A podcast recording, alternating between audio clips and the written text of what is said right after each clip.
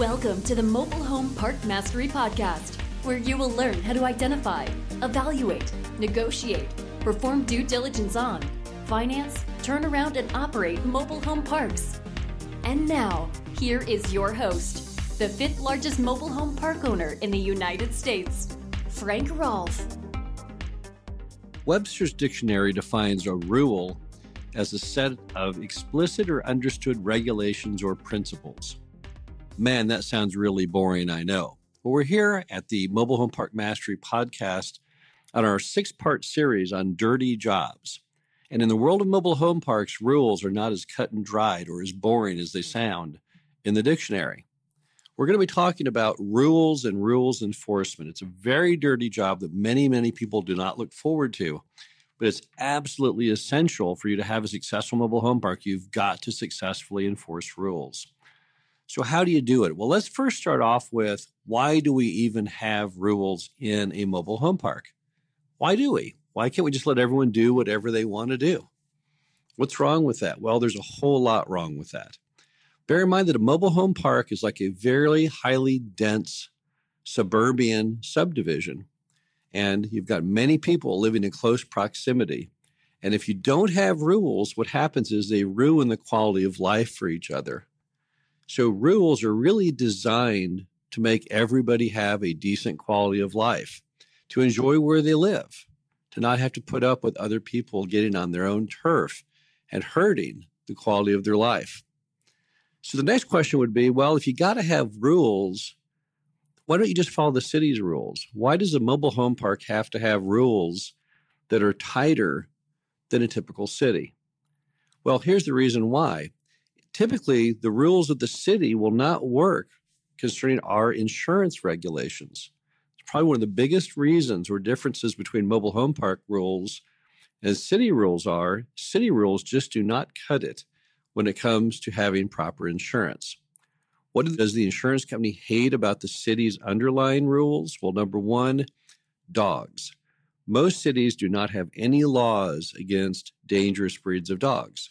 They may have laws against fencing, they may have leash laws, but they typically, not in a single city in America that I'm aware of, do they ban dangerous breeds, Dobermans, Rottweilers, the dreaded pit bull.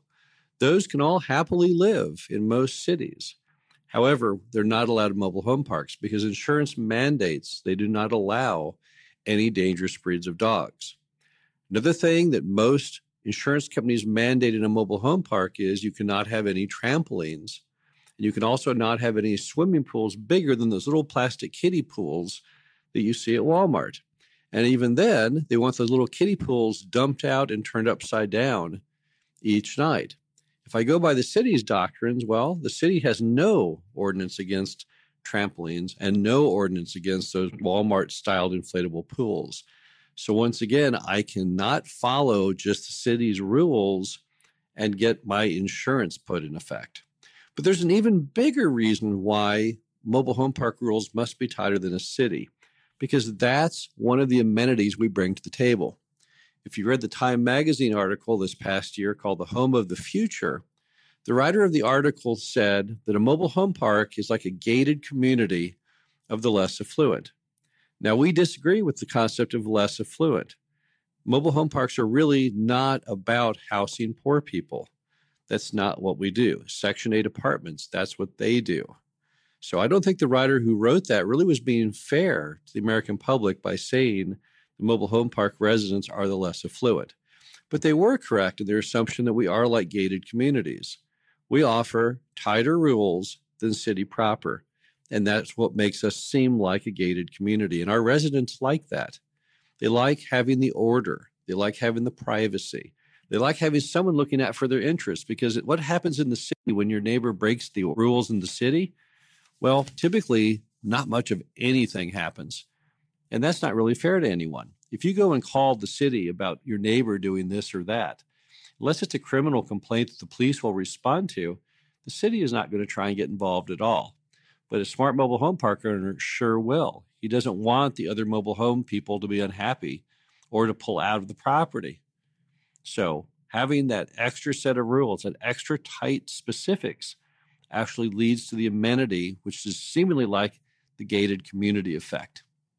So, if we're all in agreement that mobile home parks must have rules, and we're all in agreement that the city rules just don't cut it, that we must be a step above, then the question is how do we get people to live by the rules? That's really the dirty job in a mobile home park is how do you convince people to do what they don't want to do?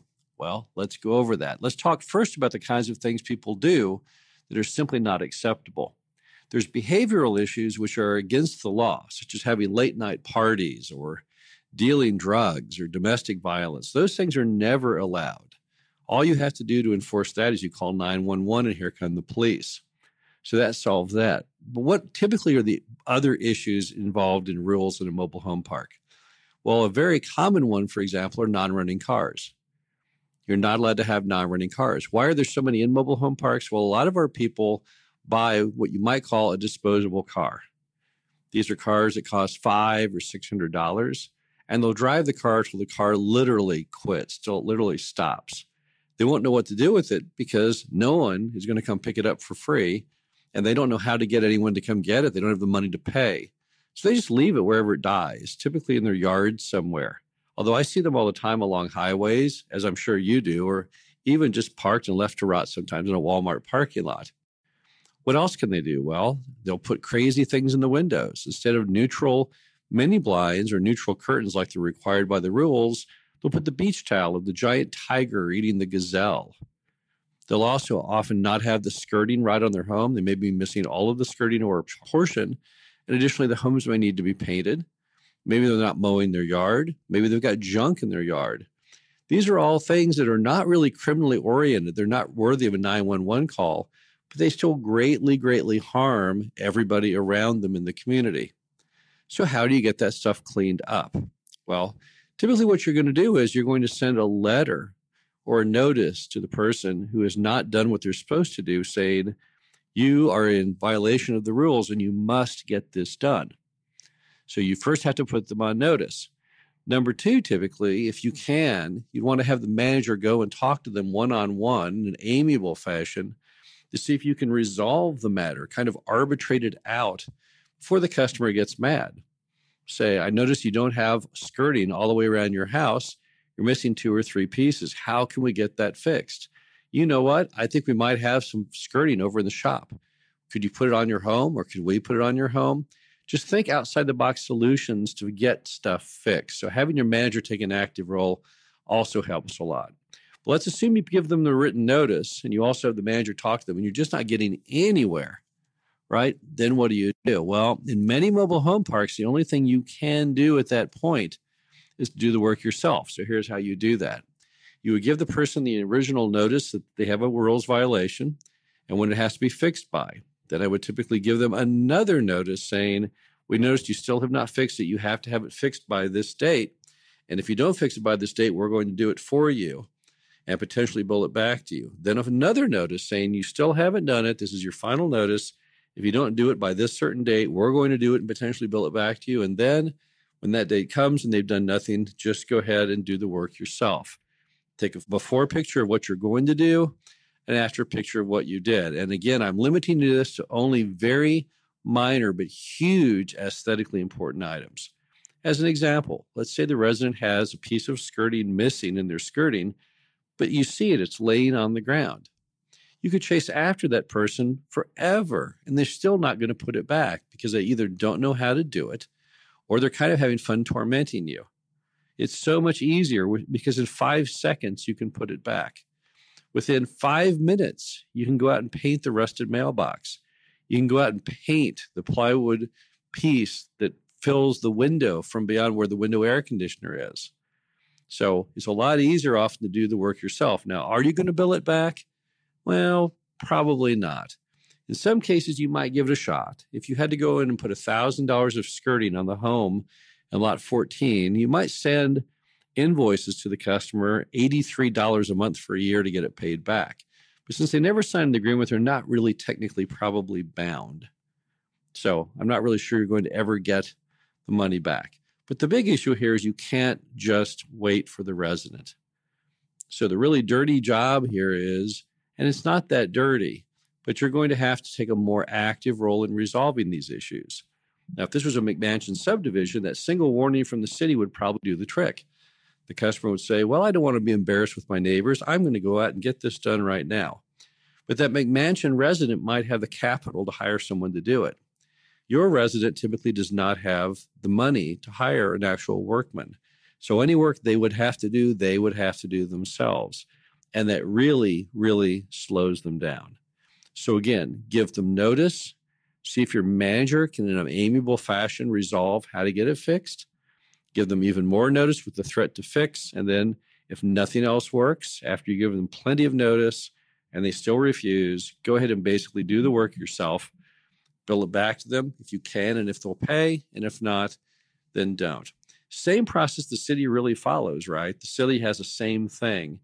However, at the city, typically before they'll go in and do the forced mow or the repair of the property, they actually go through several more layers of legal process before they will do that.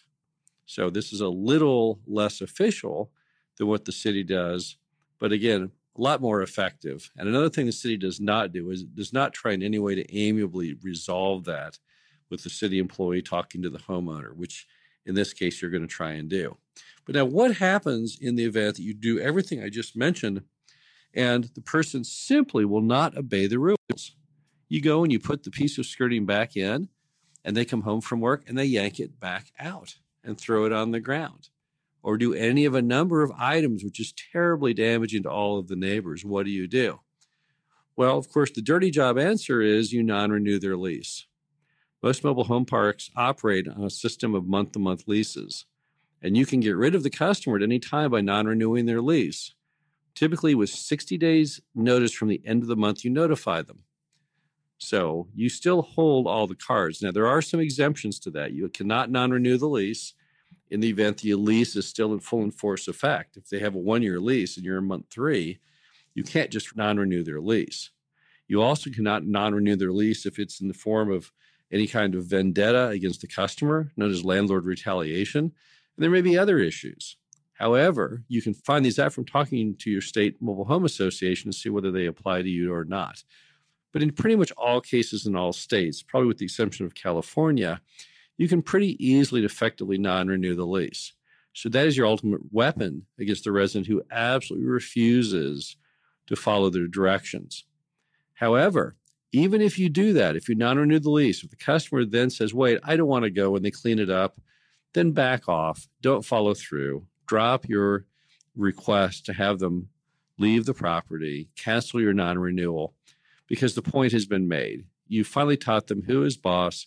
Now they know, now they understand, and now they're probably more than willing to comply. Sometimes people just like to push their boundaries and like to see what they can and cannot get away with. And once you let them know they can't get away with it, they're typically cured for life. So, again, it's a dirty job working with the rules in a mobile home park. However, it's a very, very important job. If you don't work the rules, here's all the bad things that will happen. Number one, you may have poor customer retention. People say, I don't want to live in that mobile home park. It's got no rules. I'm afraid of that pit bull next door. And that will kill your business. Item number two, it may be very, very hard for you to get a decent loan because the appraiser will look at your park and say, no one's got pride of ownership. The place is a total pit. I'm not going to give it a very high value. Number three, if you can't get a good appraisal and the park looks bad, you may not be able to get any kind of lending at all. And additionally, any kind of future buyer, because buyers all use lending. If you poison the property with its appearance, how in the world are you ever going to be able to sell the property? So there's every reason that rules enforcement should be a number one job of park owners. But yet again, it's always going to be a dirty job. It's not fun. Nobody likes to go around and tell people they're doing a bad job. No one likes the negativity of the homeowner being unhappy. But nevertheless, it's something that's been entrusted to you as the owner to get it done. And you must transfer all that same responsibility onto your community manager to make sure that they work with you in tandem to make sure that all rules are adequately enforced. This is Frank Rolfe, the Mobile Home Park Mastery podcast series. Join us next week for the third in our six part series on dirty jobs in mobile home parks. We're going to be talking all about one of the physically dirtiest water and sewer leaks and all the things that go on underground. This is Frank Rolfe, Mobile Home Park Mastery Podcast. We'll talk to you again next week. Thank you for listening to the Mobile Home Park Mastery Podcast. Be sure to visit us at mhpmastery.com to subscribe to the show, read our show transcriptions, and access all of our great information on mobile home park investing.